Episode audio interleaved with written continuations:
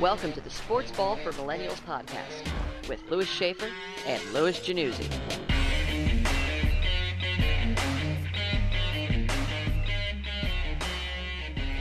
We are back. We are back, back again. It is I, Louis Januzzi, with my co-host Louis Schaefer. We're back on Sports Ball for Millennials, and we're ready to talk to you about all the amazing things that have happened this week in sports. Amazing can be positive, amazing can be negative. And there have been some things that have happened this week that are completely awful and terrible, and some things that have happened this week that are intriguing, interesting, fun, entertaining.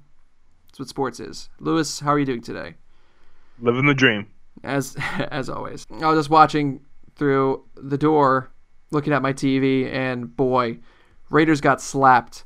And I had Jared Cook starting in both of my leagues, and then I had um, Jalen Richard as well starting because I thought that he would get a few checkdowns because that's all the Raiders are. But they couldn't even do that. They are a bad, bad team.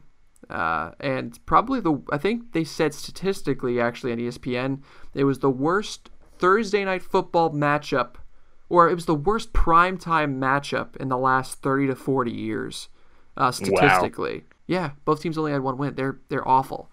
Um, but good for good for uh, Mullen. That kid comes out, looks like an absolute stud. Undrafted in 2017. The Niners, you know, they signed him to the practice squad for a year. They put him on a futures contract. Then they uh, bring him back in for tryouts. They put him back on the practice squad. Garoppolo tears his ACL. They bring him up. CJ Beathard is not an elite quarterback. He's not, maybe not even a serviceable quarterback, to be honest. And then he gets injured. They bring in Mullens, and he looks like a stud. Um, but there's no way they can get out of the Garoppolo contract now. So when Garoppolo's healthy, he's going to be back. But maybe he becomes a trading asset at the end of the season if he's good enough. I think you're reaching there. you think so? I mean, yeah. it is against it is against the Raiders, so I guess maybe that's the kryptonite. Maybe when he plays a real team. Uh, when he plays literally anybody else. yeah, the Raiders are pretty bad. There's there's some pretty bad stuff, but he did look like a stud, and I just I just get happy for people, especially when they go undrafted, and they come out and they uh, have a good game. It's nice to watch. Uh, let's see what the Raiders. Let's see what the 49ers schedule is actually really quick because I'm interested to see what our what. Should I buy a jersey for this guy? No, I'll wait. Um, okay, well he plays the Giants next weekend. Um, I'm rooting for him. Yeah, I think I'm going to root for him. I too. want a better pick. Go Nick Mullens.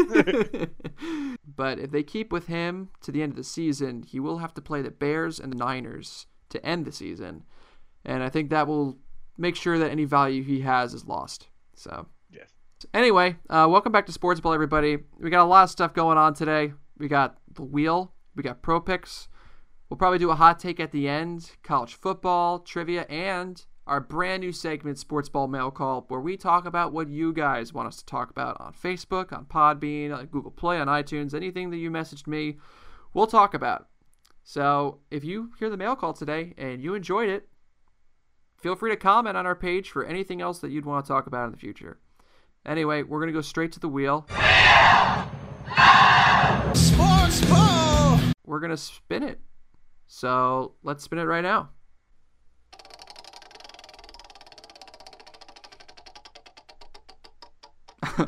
Cleveland Sports. Oh. B- brought to you by our friend Shane. Uh, he's a Cleveland. Brought to you by Natty Bo. brought to you, yeah, right. Yeah. Um, uh, Hue and Lue are out. Uh, yeah. Hue Jackson, he's done and uh, Tyronn Lue is also done. So the basketball team has given up their head coach and fired him. The Browns will fire their head coach and offensive coordinator. And a thing that came out literally a few hours ago, I don't know if you saw this, J.R. Smith came out and said that he wants a trade or he wants out of Cleveland immediately. And it's funny that J.R. Smith wants out immediately because you could say he's the reason that he's the reason LeBron left. Yeah, I mean, I mean, LeBron, LeBron probably wanted to leave anyway. Like he wanted to go to LA, he wanted to be in the sunshine, he wanted his kids to be in LA, blah blah blah. But I mean, J.R. Smith's like the nail in the coffin. Yeah. I mean, he was... could have gone back to Miami and been in the sunlight. no, but for real, yeah. I mean, He wanted to go to the other coast from J.R. yeah, you, as far away as possible from J.R. Please. Now, okay, the Cavaliers. You knew after LeBron left that they were gonna be trash. yeah. Um, so I don't, I don't understand. There must be some type of uh, problem going on with the head coach and the GM or ownership or something because I, I don't understand how you would want to fire Tyronn Lue after a few games when you knew when LeBron left this team was not going to be good unless they're in some type of fantasy land. But See, I think you hit. I think you hit the nail on the head there.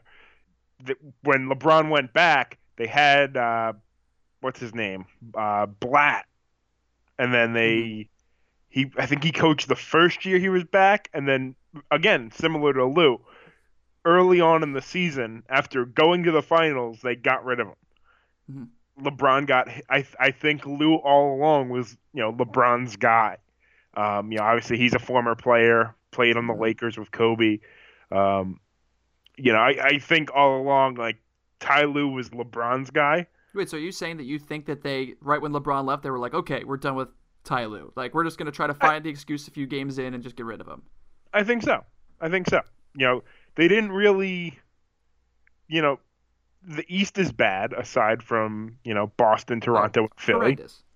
you know but it's not like they went out and said you know we're going to go add a rudy gay type player you mm-hmm. know just something complimentary Yeah. you know carmelo anthony was on the open market you know just for hey we're going to add another piece with kevin love and try to make this work like they were just like we're going to take the 15 that we had pluck out lebron and draft some rookie Yeah, it's not going to happen. And, and Kevin Love's think it's injured now. work. It's a mess. They, they are an absolute mess. Uh, I mean, yeah, th- that I don't know if you saw this, but uh, right when the first rounder got picked by the Cavs at whatever pick it was, pick 30, 29 or whatever it was, uh, they asked, they interview each person after they get drafted, and the kid comes down to the, the lady reporter, and the reporter just goes, "Is there anything you'd like to say to LeBron uh, on deciding whether he wants to leave or not?" And the kid just goes like, "Come on, LeBron, you can play with me. I'm really Yeah. cool, man." And LeBron leaves like three, four days later. He's just like, he, he probably didn't even see the interview.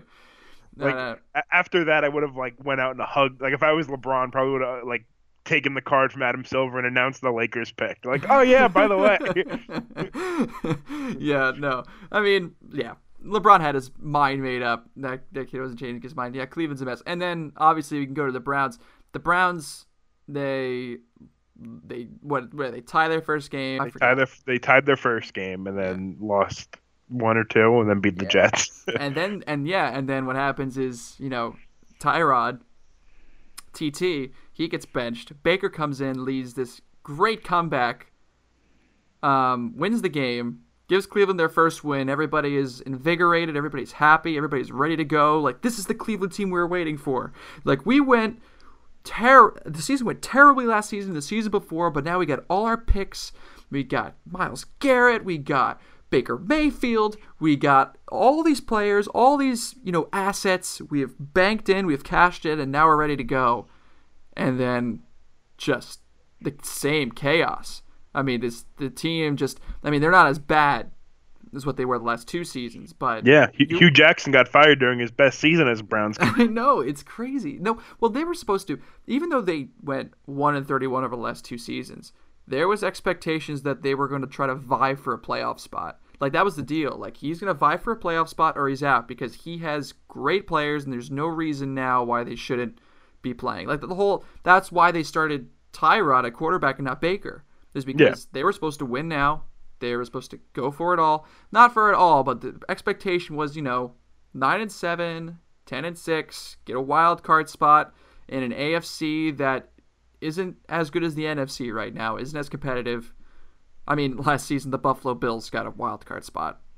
and two years ago, the Dolphins were in. yeah, sorry, that's, Jonas. That's, that's how that's as that's how competitive the AFC is right now. But yeah, they've completely fallen apart, and they just they pretty much pulled the Giants from last season. They just said, "All right, we're cleaning house mid-season. We're gonna let everybody know that we're rebuilding again." it's bad. And, and I like Baker Mayfield. I liked watching him at Oklahoma. You know, this is the worst thing you can do. You know, I get it. You know, Hue Jackson was not good. Obviously, they were trying to suck for those last two years, Yeah. but you know, you look at you know like Alex Smith. Obviously, Baker is much more talented than Smith was Oh, coming yeah. out of school, but it really handicapped Alex Smith's career having to go like offensive coordinator through offensive coordinator through offensive coordinator, Mhm. and then finally he got Harbaugh and everything clicked. You know, I really just hope they they saw because you're right, they do have the pieces in place. You know, him, uh, Chubb, Landry. You know, they have the pieces in place. Njoku, go get a coach. My preference would be go get his college coach, um, but I Mhm. don't think they would do that. Um, go get a coach you can stick with for you know as long as he's performing well, ten years. Because I don't want this becoming a carousel that could cripple Mayfield's career. Yeah, it could, but it definitely could. I mean, these Browns are so poisonous. I mean, you've seen, you saw the parade, right? Yeah. I mean, you saw the trucks that just had the lists of all the names of all the quarterbacks that have ever played there. I mean, they ruined Brady Quinn's career. Yeah, Johnny Manziel. They ruined a lot of careers. I mean, who knows if they ruined the careers and maybe they just picked all of these duds, all of these lemons just continuously, but it, it I mean, it's it's so chronic this problem that there has to be something wrong organizationally. I I can't see all of these people just tanking so easily without the fact that they're just a bad organization. Yeah. Now it'll change. Hopefully, it'll change. I'm not saying that they're going to be a bad organization forever, but they have been for a long time. And you know, at least they have good sports fans. At least they have sports fans that are committed to their cause. Like they embrace the fact that they're terrible. Them and the Bills are probably the best sports fans in which when they're losing, they'll still commit and still go crazy. Oh yeah. Yeah. So, And it, and it only makes it better when they do win. You know. yeah, yeah, you yeah. you look at you know same same city. The Indians always drew crowds, and then the second they got good, it like took it to another level. Yeah. So And when the Browns finally won this season, they had the Bud Light coolers Yeah. and they had people going crazy right outside the stadium in the streets, going wild. It was like they won the Super Bowl. I was gonna say it looked like Philly after the Super Bowl. Yeah, yeah, it's crazy. They should build they should build a statue of Baker Mayfield and And Hue Jackson. yeah, just shaking hands after the win. Yeah, yeah, it's embarrassing. All right, let's spin this bill one more time. I really hope it lands the one that I want to land on, but I will respect the wheel. The Red Sox. Oh. You know, it's good. It's good to talk about the World Series because we haven't. You know, this is we came. What was it last time on our podcast? We were talking about how the Red Sox looked like they were just going to dominate this series, and then I think after we released the podcast, the Dodgers came back and won that 18 inning uh, game, and Yeah. you immediately thought, oh, I mean, they really had to work hard for it. But the Dodgers are in a better place than the Red Sox right now because the Red Sox, you know, they started David Price, they started Eovaldi, they started all these pitchers in that game to try to win it, and then they didn't. And the Dodgers had their starter all raring to go in Game Four, and the Red Sox didn't even announce a starter until a few hours before when they said it was Eduardo Rodriguez. And then the Red Sox come out, they win Game Four, and then Game Five comes around, and they just, you know, they take off right at the beginning with Steve Pearce. They just don't look back. Yeah, that that is the one thing that you know really. Obviously, it's only three games. You know, it's not a huge, huge sample size, but the ability for that team, the way they were just closing out series, you know, it was almost like they hung in every game up until it was time to clinch it. With the exception of the 16 inning, uh, 16 run blowout in Yankee Stadium, Game 3 Mhm. um, you know, there wasn't really a dominating performance from them up until the clinching game in in all three series. There's an interesting stat that I found, and I don't have the numbers for it, but and I don't know if any other team has done it before, but it's pretty cool. Is every game in which the Red Sox scored the first run in the playoffs, they won. They were undefeated when scoring the first run of the game. Whenever they got the lead right in the beginning of the game, they did not give it up. And the real hero, even though Steve Pearce was named the MVP, the real hero, I would have to say, would be David Price. I mean, his redemption coming back from well, he first off he had what is it carpal tunnel from playing so much Fortnite during the season.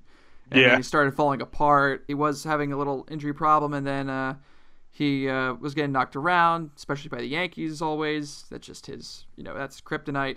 And you just look, and you see, oh, same old David Price, and then he comes in in the ALDS against the Yankees. Gary Sanchez hits two home runs off him, and you think, oh, well, you know, David Price is a great pitcher, but doesn't look like this is happening for him. And then that's all she wrote. He comes back, he pitches great in every game after that. His ERA was below a two or something like that, and he he rede- he redeemed himself. And he told the media too. He said, "You no longer have that trump card over me that I suck in the playoffs, and it's really yeah, good." that was a ballsy move. I like that. Yeah. that. It really was. I I, I mean, I kind of felt the what I, what is the media supposed to do when you tank that hard in the postseason and your Yeah, ERA exactly. is that badly, and against the Yankees, your ERA is like almost above a ten. What do you expect the media to do when when they see that stat and they just go, "Oh, it looks like you have a little problem in the playoffs, huh, David?" Like, what do you ex- like? That's the story. The story is you suck in the playoffs. We're gonna talk about this. We're not just gonna, you know, be all nice and dandy about it. And then David comes out and he just, you know, he proves his haters wrong, and that's great. But he, I don't know, he almost pushed it to the point where he's just like, you know what? How dare you? How dare you Yeah. question me on that? It's like, of course they're gonna question you on that. That's their job. Yeah, it's their it's their job. That's why we're talking about it right now. I mean, it's it's our job as fans and their job as the media to report on the stats that are so blatantly obvious. Yeah, exactly. And it's you know, you're right. It was because it was almost like he was so good in 08 when he came up and was pitching for Tampa and then never found it in the postseason Mm-hmm. ever again. Yeah. And I had said during the regular season, you know, one of my assistant managers is a Yankee fan, and I said I was like, he just needs to have like a Pedro Martinez come to Jesus moment, and like the Yankees are my daddy. Mhm. Like he just needed to do that, and he didn't. but he turned it around in the almost like he got rocked by the Yankees in Game Two. And you're right, ever whether it was out of the bullpen, starting, whatever, he was phenomenal against Houston and then the Dodgers. Yeah, uh, it's it's good for him. You know, very it's good for him. I uh, I don't know. I'm not. I'm obviously not a Red Sox fan, and uh, I hated seeing them win. Um, but I also don't like Manny Machado, so I guess it was kind of like watching the Eagles and Patriots kind of play in the Super Bowl. It's like you know, whoever wins is just gonna be whoever's the greater of two evils. Yeah. I don't know. They made it seem like Steve Pearce is the MVP of the World Series. That's that's who it is. They walked him straight out. That's the MVP. That's it. It would have been nice to see the vote and to see some type of nah, maybe not some type of process, but just see like was David Price like a close second, or like how close was he to actually getting it? Because he was he was great in that World Series. I mean, the two games that he pitched, and then the one where he came in in extra innings. I mean, he, he it was like the ultimate comeback story. Yeah, And I thought that he would have a chance at the World Series MVP, but you know, he, Steve Pearce hits two home runs in Game Five to clinch the World Series, and also had an amazing World Series. I mean, hats off to him. Let's go on. Uh, let's spin this wheel one more time. Round and round and round and round and round and round and round. Oh, it's my choice. Hmm, what do I want to talk about? You know what I want to talk about actually? I really want to talk about Maryland football. all right. Let me just let me just run down the story. All right. For those of you that don't know, uh, on May 29th, there's a kid on Maryland's football team named Jordan McNair from and he's from Randallstown, Maryland. Like he's right from there. And they were running 110 yard sprints during a workout. And over the course of training, he had reported or he had gone in to the facility and stuff because he was getting exhausted easily. And the coaches, you know, the coaches will be coaches. They'll be like, oh, well, if you're exhausted and you're not fit enough, then you can't be on this team, blah, blah, blah. And that's somewhat usual of an organization that if you're working out and you're not good enough and you're on scholarship, they're going to be like, hey, if you're not in shape and stuff, then you got to get in better shape to be on this team. And it's understandable. It's whatever. Yeah, even even not scholarship, you know, high Yeah, school level. right, too. exactly, yeah. if you can't if you can't hang in practice, you can't hang on the game. Right, you have That's experience. Yeah, you, were, you played football. Yeah, exactly. Um, and what happens is is that on May 29th, he runs a series of 110 yard sprints during a workout, and the training staff noticed uh, that Jordan McNair was having trouble breathing. And so they took him into the nearby training room for care and stuff like that. And then his condition worsened, and it worsened, and they kept feeding him water, and they kept giving him, you know, like the oxygen mask and stuff like that, and it kept worsening and worsening. Took them about almost an hour to decide, hmm, we're not doing anything to help him, so we're going to call the paramedics. And they call the paramedics, and they bring him over, and the kid, the kid goes to the hospital, and he's dying of heat stroke. They had to give him a liver transplant. And after the liver transplant, two days later, he died. It's amazing how something like this could happen in a division one program where there's so much funding and there's so much care and there's so many staff members there is so heavily funded that they should have the ability to hire the best staff members and the best people and the best doctors and the best trainers and all these people that should be trained and ready for a situation like this. And what happens is after this kid dies, there's a whole fallout. You know, they have fire the strength coach that was looking over Jordan McNair and stuff. Uh, the president of the university stated that he's retiring. Uh, they started making moves. They started saying, "You, we cannot allow this," because when you're a parent and you're sending your kid off to college, you shouldn't be thinking of the fact, "Oh, what's the worst thing that could happen when I send my kid to college?" You'd probably think, "Oh, I hope he doesn't flunk out.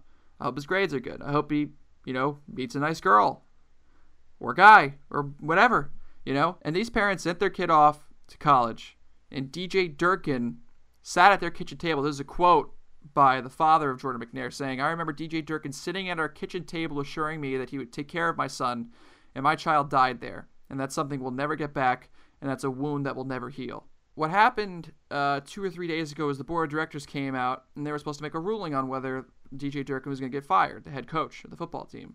And I thought without a doubt they were going to fire him. And they came out and they said that the head coach was only partially responsible for the death of Jordan McNair and therefore, because he's only partially responsible, Jordan McNair for Jordan McNair's death, uh, that he was going to be reinstated as the Maryland football coach. People went wild about it.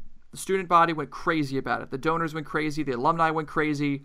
Uh, the teachers, professors, they went absolutely insane about it. They were planning a protest the next day. They were coming in. There was going to be hundreds, uh, tens of thousands of people that were going to flood campus to protest it.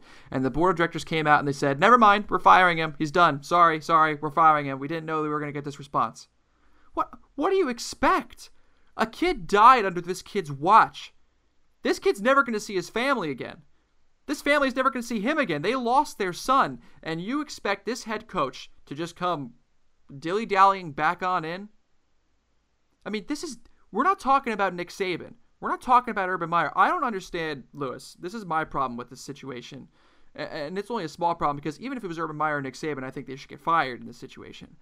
But the point here is this is this this is DJ Durkin, a head coach for Maryland football for 2 years who hasn't had a single winning record in the last 2 seasons. Why are they fighting for him? Uh, yeah. I mean, it doesn't. It does like even if it was Nick Saban, even if it was Bill Belichick coaching this team, I think that the guy should get fired because it's his responsibility to hire the right people and it's his responsibility to take care of those kids. He was in that room and the kitchen with that family. He told him he was going to look over their kid, and he didn't, and the kid died, and that's his responsibility. He needs to own up to it. Yeah, no, ab- absolutely. And my biggest thing, like you know, like you said, Lou, I played football. I've been in that spot, you know, where I've had you know coaches calling, going to dinner with my family on uh, campus visits and stuff. I look at it from this perspective: how in their right mind did they ever think that that would be a good idea to bring him back? Because the fact of the matter is, Jordan McNair's dad is coming out and saying this that you said he would take care of his son you cannot even say anything remotely close to that after that. No one would ever buy it. You could be a saint. No one would ever buy it ever again. How are you supposed to go to another person's house for a different recruit and go, hey, we're going to take care of your son? I, I know that I made that one little mistake where that kid died, but I'm going to make sure that I take care of your son. Exactly. You lose that card. Forget it. Exactly. And and that is the biggest thing that when when you look at the recruiting process, you got to rope in the parents because the parents are going to have a say in the decision. Yeah. Okay. And maybe not so much the dad in the group, um, or, or the athlete for that matter, but the mom's going to care about her son or daughter being taken care of. In this case, for football, son. Yeah. And and that was one thing I was told was that you know regardless of whatever program I, you know, obviously I didn't get to go to one, but whatever program I would go to, as long as I was good, they'd care. If I wasn't good, they could say they're going to care until they're blue in the face. They don't care Yeah. you know and and that was one of those things that was always in the back of my mind and hell the next coach you know whoever replaces Durkin probably doesn't have that card Yeah. you know yeah, this is true. thi- yeah. this might genuinely be the equivalent obviously whatever sanctions will not come from the NCAA maybe a slight sanction Yeah. but this is the equivalent to the NCAA dropping the death penalty on a on a program Yeah. because how how are you going to get any quality players besides the fact that you're in the Big Ten and, and, and are competing for recruits in the Northeast with Ohio State, Michigan, Penn State, and Penn, Michigan State? Yeah, and Maryland also isn't a they aren't they aren't Michigan or Ohio State or, or Michigan State. They're not a huge program. They they, like, they don't Rutgers have that. could be pulling in better players for the next 20 years For than real. Maryland. Maryland is going to lose all these recruits, and they didn't they didn't take care of the situation the way that they should have.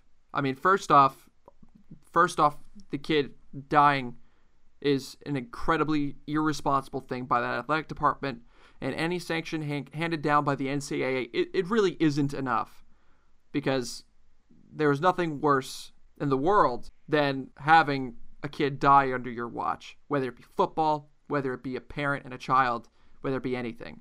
It's completely unacceptable.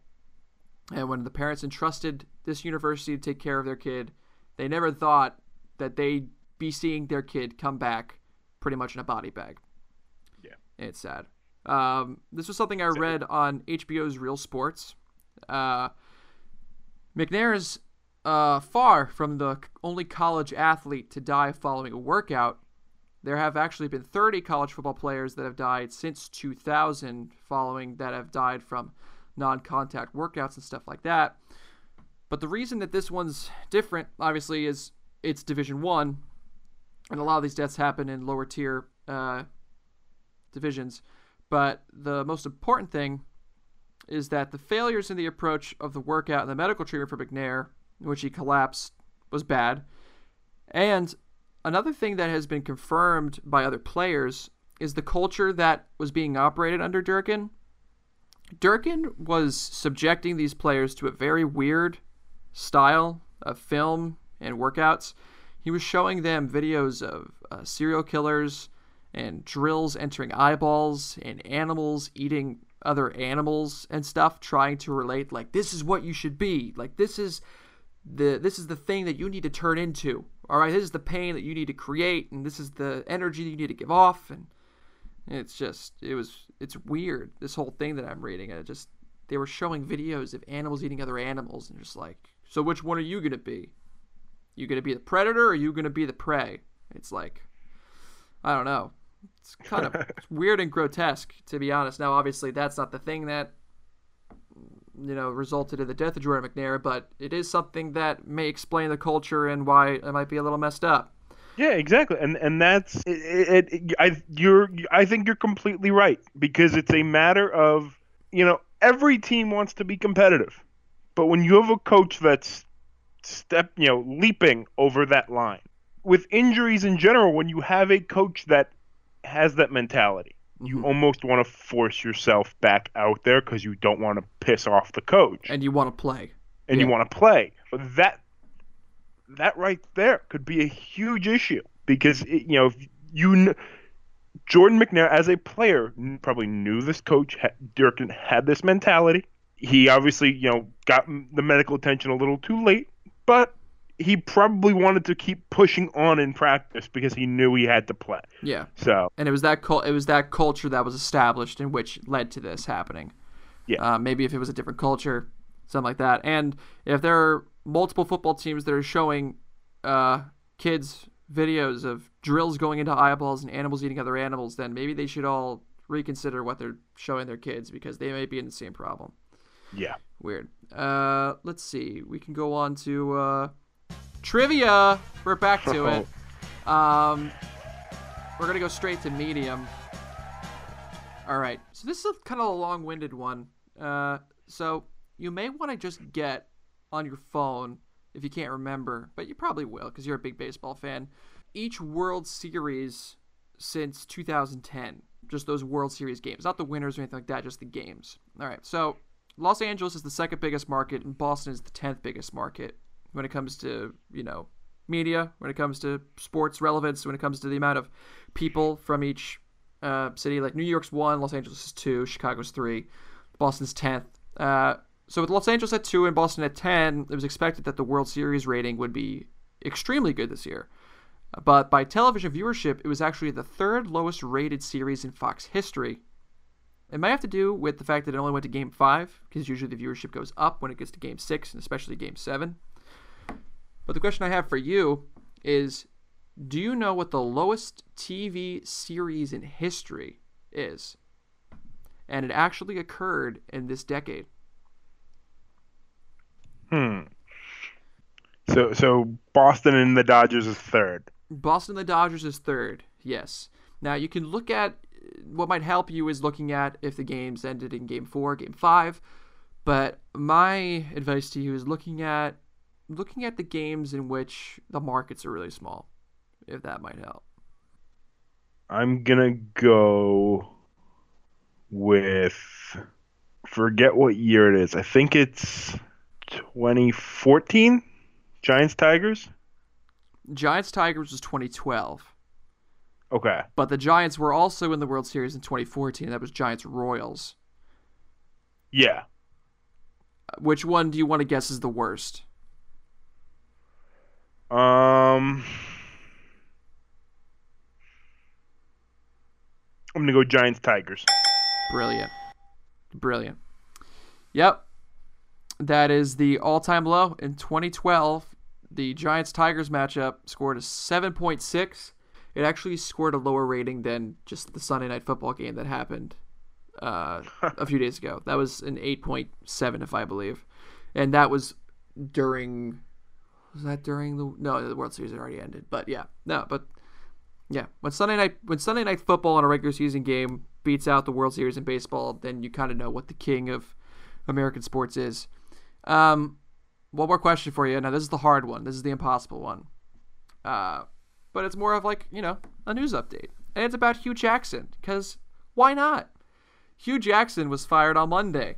If you didn't know, and if we didn't talk about it already for a million years, um, and the Browns' loss drops Jackson to 11 44 and 1 as an NFL head coach. He was 8 and 8 in Oakland and 336 and 1 in Cleveland. That's a winning percentage of .205. And out of head coaches that have coached at least 40 games, he is 218th out of 219. He is the second worst coach based on winning percentage in the history of the NFL of coaches that have played at least 40 games, which it should be a statistic because you want to test a- actual coaches. Do you know the name of the worst coach in NFL history? Well, I want to say it's Ben McAdoo. He didn't Yeah, coach yeah, enough right. games for that. He did not coach enough games for that. I mean, this is a tough one. He was a coach. I'll I'll give you a hint. He was a coach of the Philadelphia Eagles. oh, that makes sense. he coached uh, from 1936 to 1941. His name was Bert Bell. He led the Oh, Eagles. you didn't even give me a chance to guess. No, because you're not going to get it. Of course, you're not going to get it. Uh, because this is sports ball for millennials, not sports ball for the 1940s. Uh, his record was 10, 46, and 2. His winning God. percentage was a .179. Now, Hue Jackson was the second worst, and Bert Bell was the worst. But you know what the difference between uh, Hue Jackson and Bert Bell is? What? Bert Bell never got fired because he couldn't get fired because he was the owner of the Eagles back in the 1940s. Oh my god. Hue Jackson, as a head coach, meant to be an actual head coach was almost as bad, just the second worst. And he was, he was only beat out in the record books by the owner of a team who just didn't want to give up head coaching. Because you know, to be honest, Louis, let me ask you a question: If you were the owner of a football team, wouldn't you not? Wouldn't you want to be a head coach or a GM or something in that? Could you just? You can't just be like. Uh, you can't just be like the Wilpons and just like, uh, yeah, I'm just gonna let you guys do it and just make my money. Like, no, I, I'm too obsessed with sports. I, I would not want to just sit there and just do nothing. Oh yeah, no. I I don't know if I would be like, you know, right in the thick of things, but I would definitely be like a Mark Cuban type owner, like sideline yelling at everybody, Oh, like yeah. I have more money than you. I pay these guys. Screw you. Yeah, right. She's like, yeah, we're tanking. What's the problem with that? You have a problem with that? we'll do whatever we want. All right. Uh, let's Yeah, go that, on. that was the best. You know, looking back at it, you know, Sam Hinkie with the Sixers kind of be like, eh, it's gonna take a while. Mark Cuban was like, we're tanking. For real. Yeah. Yeah, when Cuban said he was tanking, he got fined by the NBA and everything. And he was just like, well, I was just saying that. What, what are you yelling at me for? But that's that. Um, all right. Now, we're going to go on to a brand new segment. You guys have wanted it, and now here it is. It's the mail call. Shut your trap! It's time for mail call! Mail call brought to you by Matt Enters, who asked us to allow him to sponsor a segment. So shout out to Matt. He runs a band. Uh, his band is called uh, Pat's Run. It's on Facebook. Look it up. Pat's Run Band. Uh, they have a great band. They released in a bunch of songs on Spotify. They're pretty good. So check them out. This is the mail call. Every before every podcast, we're just gonna put out a little status on our Facebook page, and you could comment and just tell us what you want us to talk about. We also we have a couple things that we have on the mail call, and we're just gonna plow through them real quick. Uh, from our original post, we have a string of comments actually by our good friend Andrew, who started liking the podcast. Louis, I'm just gonna ask you each question that he asked, and then you just give your opinion on it. you Alright. ready? yep, ready. Is Eli elite, or does he need another tight end? He's elite. Obviously, is Dave Roberts a good manager, or did he just get lucky twice? Lucky twice. Yeah, I think so too. Uh, are the Lakers going to get it together, or is LeBron going to have to carry these people on his back? They'll trade for J.R. Smith and make the finals. if Ben Simmons won Rookie of the Year last year as a sophomore player, does that mean Jayson Tatum has a chance this year? No. Oh man! And finally, can we get a segment where you explain fantasy basketball? Because I still don't get it. No. Neither do we, Andrew. Neither do we. yeah, I have no idea. All right, moving on. Uh, Matt Enters, who's sponsoring this segment, wanted to ask the realistic competitive viability of Quidditch as a major professional sport. Matt, I'll answer this for you. Quidditch, without the flying aspect, really loses its spectacle. It's farce. And it would be hilarious if ESPN picked up Quidditch because it got that much of a following. Have you seen actual like professional Quidditch? Like I'm not talking about the movies. Louis. not the movies. No, I have No, not. I have Uh, not. there's it's pretty funny. It's people running around with brooms on the ground, just kind of walking around. and then you know they got a snitch, and sometimes the, the the snitch will be like a guy running around with a ball, like throwing it up in the air and grabbing it or whatever, or it'll be like on a drone or something, and it's so weird. They're trying their best, but it's just not happening. See, that's what they should do. Tape a broom to a drone, and everybody controls their own drone. Could you imagine, man? There would be oh man, they have problems with injuries in the NFL. Could you imagine what Quidditch would be? There'd be riots over it if it got that big. Um, and Jonas wanted us to talk about the ethics in fantasy football. I plead Um, the fifth. Yeah, the the answer, the quick answer to that, Jonas, is there are no ethics in fantasy football. You play to win the game. Pretty yeah. There was a funny thing that happened in our league the other day for the audience listening. Is pretty much what happened is our good friend Shane, listener to the show, he decided to play a prank and tell everybody in the fantasy chat that he was going to sell his players for cash. Now the buy-in was twenty dollars each, so he was like, "I'll give up Zeke for like eight dollars, and I'll give up um, Juju Smith for five dollars, and I'll just start giving people away." And and what pretty much happens is is that Uh, a few of our friends, including Louis, because Louis he wasn't the first person to do it, but he realized when everybody else was doing it, you know, it's adapt or die at that point. Yeah, it's yeah. You have if if everybody else is doing it, you're gonna turn to the bad guy because you got to win. And so we had a f- few people that actually sent Shane Venmo money and actually thought it was loud. And I and I told them I was like, yeah, send it through. I'll send it right through because I'm the commissioner. And I was like, yeah, I'll just send it right through immediately. And they you know they put it in the they send it the trade through and they're like, hey, can you push this trade through, commissioner? And I'm like, yeah, sure. And I hit. I hit the veto button and it immediately goes away. And they're like, "Oh, what happened?" It's like, "Oh, my finger slipped. Just do it again. Just do it again." and every time they do it, I just hit the veto button. And I was getting texts from John, personal texts, probably every two hours, asking, "What's going on here? Why am I not getting the players that I want?" And because that's corruption, John. That is collusion. And you doing that puts everybody else at a disadvantage. Play it like the rest of us and don't draft awful. All right. Yeah. I don't know why I get so angry about fantasy football. As commissioner, it's very taxing. I just wanted to add Stefon Diggs, man. yeah. I still think Stefon Diggs for you know Arizona's backup tight ends a very fair trade. yeah, I think that's a great trade. I'm I'm really sad that you weren't able to get that. That's the end of our mail call. Uh, feel free to always chime in on our Facebook page, and feel free to chime in on Podbean or Google Play or iTunes. Comment, leave a rating. Let us know what you think. Let's go do some pro picks. You played in the NFL. What's longer, a half or five eighths? Pro picks. Nobody can do it like I can. Nobody can do it like you can, Cris Collinsworth. You are brilliant.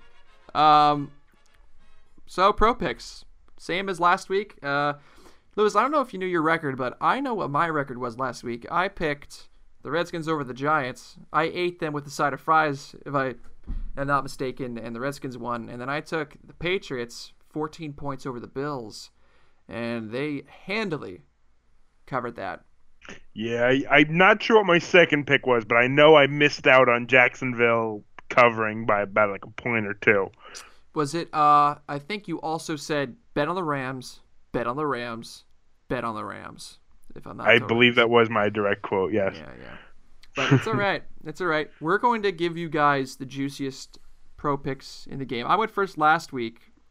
Um, so Louis, do you know? Uh, do you know who you're taking this week? Yeah. yeah. All right. So for my underdog, I am going with Pittsburgh. Uh, they're right now the underdog by three points to Baltimore. Oh wow. They're hot coming in. Yeah. Conner is amazing.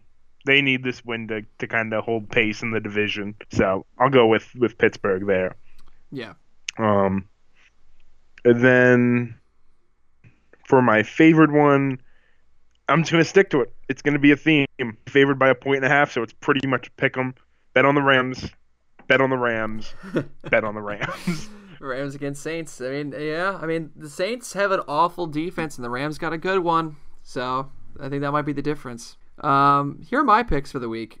I am going to once again bet against the Bills. Shocking. The Bears are favored by 10 points over the Bills. Once again, I'll reiterate this. Derek Anderson, Nathan Peterman, and Josh Allen, probably the worst quarterback trio in the history of the NFL. Now, if I'm not mistaken, did the Bills sign or bring a new quarterback on because they're still really awful? They might have. I'm not totally. I think they did purely because I think Anderson's hurt. So I think it's gonna be the Peterman again. Oh, Peterman. Peterman. Yeah. Uh, yeah, it looks like yeah, Derek Anderson concussion was not practicing. Oh my gosh, you will not believe who they signed. Do you know who they signed? Oh my Who? gosh, they signed Matt Barkley. Oh Jesus! No way, USC quarterback after Leinart and after Sanchez. Yeah, Matt Barkley. Welcome to the Bills, Matt Barkley. Yeah, he's he's, he's gonna do great. I'm sure of it. Can't wait for them to bench Peterman after this first half. Yeah, bet on the uh, bet against the Bills always. That's probably gonna be my pick every week. just bet against the Bills because they are terrible at covering the spread, and they're just they're terrible. Their defense is great.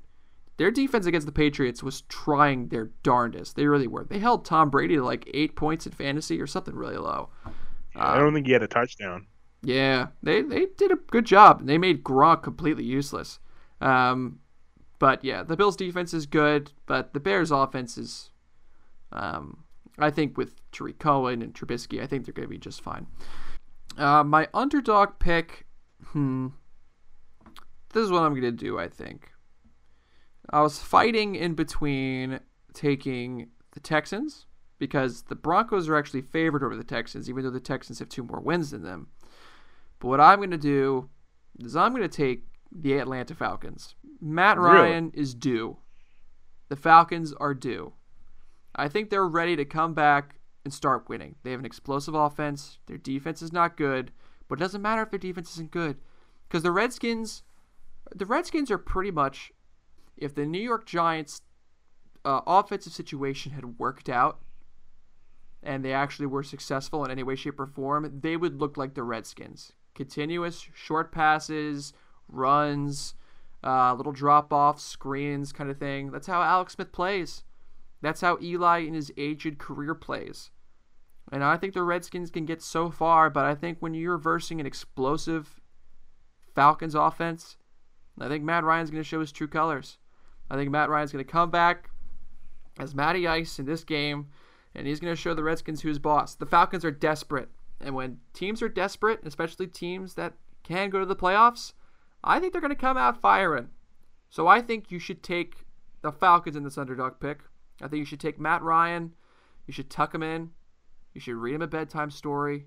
You know, soothe him, give him a little kiss goodnight, because he is going to do wonders for you on Sunday. That's my idea. That's my pick. I think he's going to be really good for you. Can't wait to go 4 0 because I'm on fire from last week.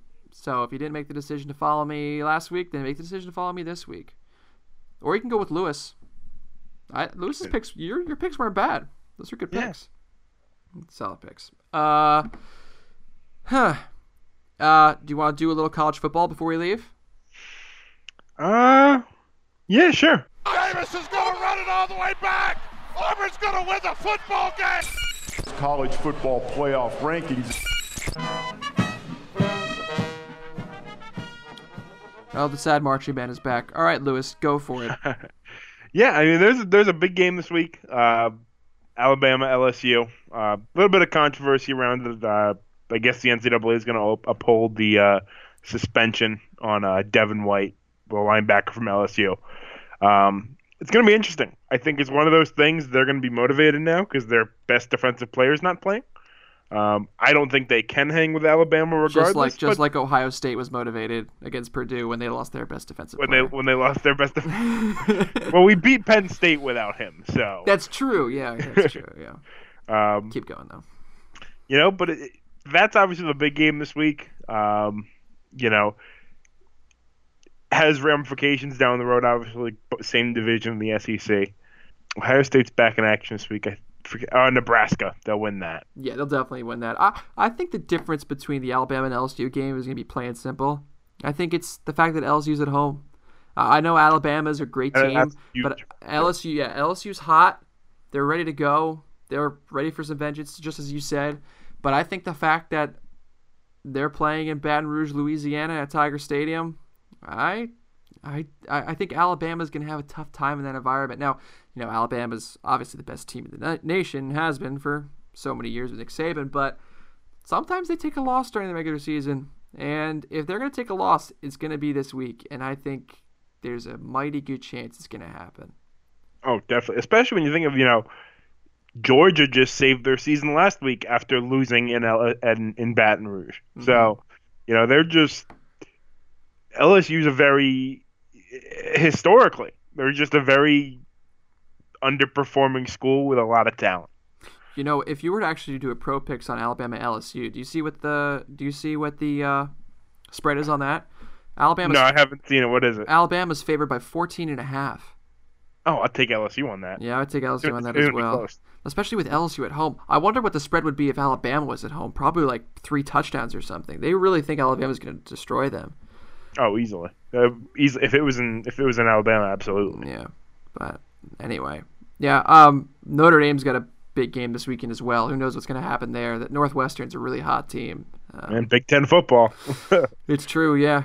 I mean, Kirk Herbstreit is poisonous with his spewing of Irish hatred, but he said that he thinks that Notre Dame's going to get upset this week. Just as he said that they were going to get upset by Virginia Tech, and just said that, you know, Notre Dame was going to get upset by Vanderbilt, blah, blah, blah, but whatever. Who knows? you know, you guys will make the playoff. Knock on wood. But Knock then, on wood, then- yeah. then hopefully get knocked out by Alabama. Yeah, Just not not knocked out, pummeled, stripped, everything, just absolute beatdown. And then maybe you know maybe Tua has a really attractive girlfriend that we can watch on the sidelines for the entire game and watch Lee Corso just compliment the whole time. And and what linebacker can we get with a catfish on your team? uh, yeah, Drue Tranquill. Yeah, he's a he's our he's our captain linebacker. Yeah, hopefully he's getting catfish right now. That'll inspire the team to. Stay off social media, Drew. yeah. She's not real. yeah. has the uh, has the Heisman watch changed at all this week? Just Tua Tua is still number one, obviously. yeah, Tua is still one. Um, you know, it looks more and more. I- think this is the week for him if he. If they have a really good game, and I don't think they will blow out LSU, but if they somehow handle LSU easily, Mhm. I think this week could lock it up. Fair enough. He, he's that much better than everybody else. Yeah. I mean, after this, I'm I'm trying to look at Alabama's schedule right now, but if they win this week, uh, I don't see. Oh, they do have to play Auburn, and who knows? Sometimes Yeah, it's Auburn, always a toss-up one. You I never mean, know. Yeah, rivalry games are rivalry games, but other than that, I mean, they just have the SEC championship. Oh, I totally forgot. Alabama plays the Citadel. How could I have forgotten? Oh, upset alert. Upset alert. You know what's funny? In the Citadel on ESPN, they don't even have the stats for the season leaders for the Citadel because they don't even know who's playing on that team. That that might be my pro pick that week. Is bet on the Citadel. Bet on bet the Citadel will cover the Alabama spread might of be 60. favored by a hundred. Yeah. It's like the SEC homecoming team. I think Florida might play them this week. Oh my gosh, they're, they're just one of those teams. Just like, yeah, well, just keep paying us two hundred thousand dollars each, and we'll just keep getting beat down by any team that wants to come. You know what's funny? Alabama's also playing on their home turf. I, I bet their capacity is just hilarious. I bet they. oh, they're like- playing at the Citadel. Yeah. Oh boy, that's the biggest thing to happen in the Citadel in history. for real. they might have a sellout Yeah, of right. just Alabama fans. Yeah, I, yo, for real at the Citadel, I would not doubt that whatsoever. Um, I'm trying to look up to see what the capacity of the stadium is because usually they have it down here. Um, oh no, it said that it was no, it's in Tuscaloosa. Never mind. Well, Citadel's gonna have a great time playing against Alabama at home. It's Upset alert. yeah, upset alert. Uh, let's do we'll do one quick hot take before we go. All right, let's do it.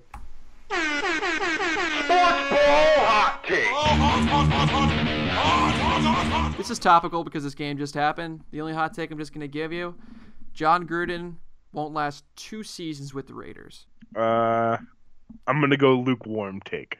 Lukewarm. You know, I, I don't, I'm not going to take that at all. I wonder if the contract, how much is guaranteed in it out of the 100 million over 10 years. Um, but yeah, I think I think they're putting a lot of trust in Gruden, and you know they have the three first round picks this year. They got two first round picks next year. I don't think he's going anywhere. Yeah, that that's my biggest thing. Is I don't think he's going anywhere. You know, if this team was fully equipped and had you know Khalil Mack and an Amari Cooper that Yeah. wanted to play and a healthy Derek Carr, Yeah. you know, essentially the team that would they get like the third seed a couple of years ago. Mm-hmm. You know, if he was sucking with that team, yes, we have an issue. He might not be able to coach in this modern NFL, but right, right. you know, he, truthfully, he might not be able to, because aside from Mack, the team was still pretty much intact. Mhm. Um, and they added Jordy Nelson. You know, but the trades he's made, they're gonna let him see this out at least. So he's got at least.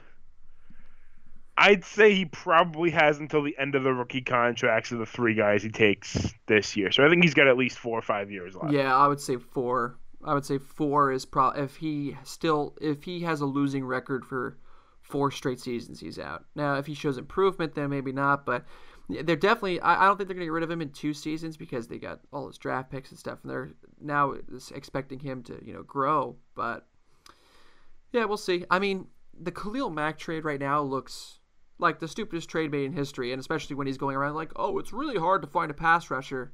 And you know, he's not that dumb. He knows that Khalil Mack gave up and stuff like that, but it's just he's not making himself look good. I mean, Well, and, and, and it's it's one of those things. You know, they weren't going to pay him. They didn't have the money to pay him, right. and you know, it, it's you can easily flip. Now, obviously, it would be their pick because the Right. Bears aren't as bad as they are, but they could easily have Nick Bosa on that team next year. Yeah.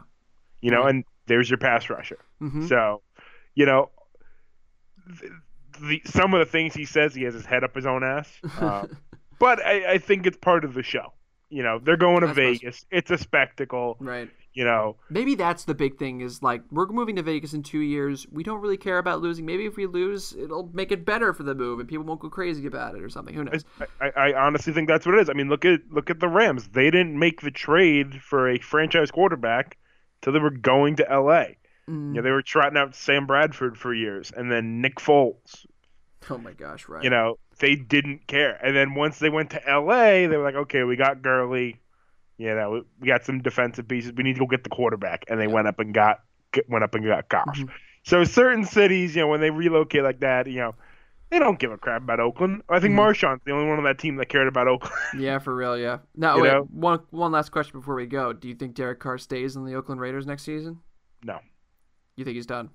I think he's done. I think he's You know, they got the Raiders are definitely going to have a top five pick in the draft, so I think them. and, the they Giants. they're gonna have a top five pick, and you look at a situation where, again, he hasn't been good in a couple of years, but could it be if I think obviously completely different positions, but his case can really be helped out if Amari Cooper does well in Mhm. Dallas. yeah. You know, because I do. I think it's just a matter of no one in Oakland wants to be in Oakland. Yeah, true. Yeah, if Mark Cooper does great in Dallas, then I think Derek Carr actually becomes some type of commodity that some team would want. I mean, probably if I were to think of quarterbacks that'll probably be getting rid of by their teams that are potential starters would be Carr, Teddy Bridgewater, and I don't I I, I think Miami's going to try to get rid of Tannehill because I think they want to move on from it even though he's a solid quarterback, the injuries and stuff like that. So you got those three that might be on the market and stuff like And- that. and and you look at a situation where, you know, obviously New Orleans, if something happens to Brees, that you know, if he retires, they're gonna keep Teddy. Right, I don't Teddy think they're getting rid of. Teddy. Sure. Um, but you know, you look at a situation. The Raiders could realistically have four, four first round picks this year by the end of the draft. true, by the yeah. time the draft rolls around. Quick thing for Teddy though is that Teddy is not going to want to sign another one-year deal Oh, after Oh, no. this season. Yeah, he's going to want to be like, okay, I want a team that actually wants me. So if you want to keep me, Saints, you better give me at least a three-year deal or something, so that I know that you want me as your future. Well, see, I think that's the thing is that he wants a long term deal, but you know, if they can't come to a long term deal, a franchise tag for a backup quarterback wouldn't hurt too much either. Right. you know. But I, you know, I look at it as a situation where you know, Carr, obviously the glaring one that's, I don't want to say a ticking time bomb because it's not like a toxic situation, but New England, at any point Brady could just be like, eh, I'm out, Right. and they don't have Garoppolo, they Mhm. don't have Brissett. Yeah. You know, that is an easy flip. Like, okay, we, you know, lost in the AFC title game. Let's say here's 29. Give us Derek Carr. End of story. Yeah. Yeah, yeah. That that does sound like the perfect situation if you were to go. Yeah, I agree. Um, all right. Well, that's going to be the end. Uh, always a pleasure to talk to you, Louis. And we will bring it to a close. Until next week, everybody. This is Sports Ball for Millennials. Have a good week.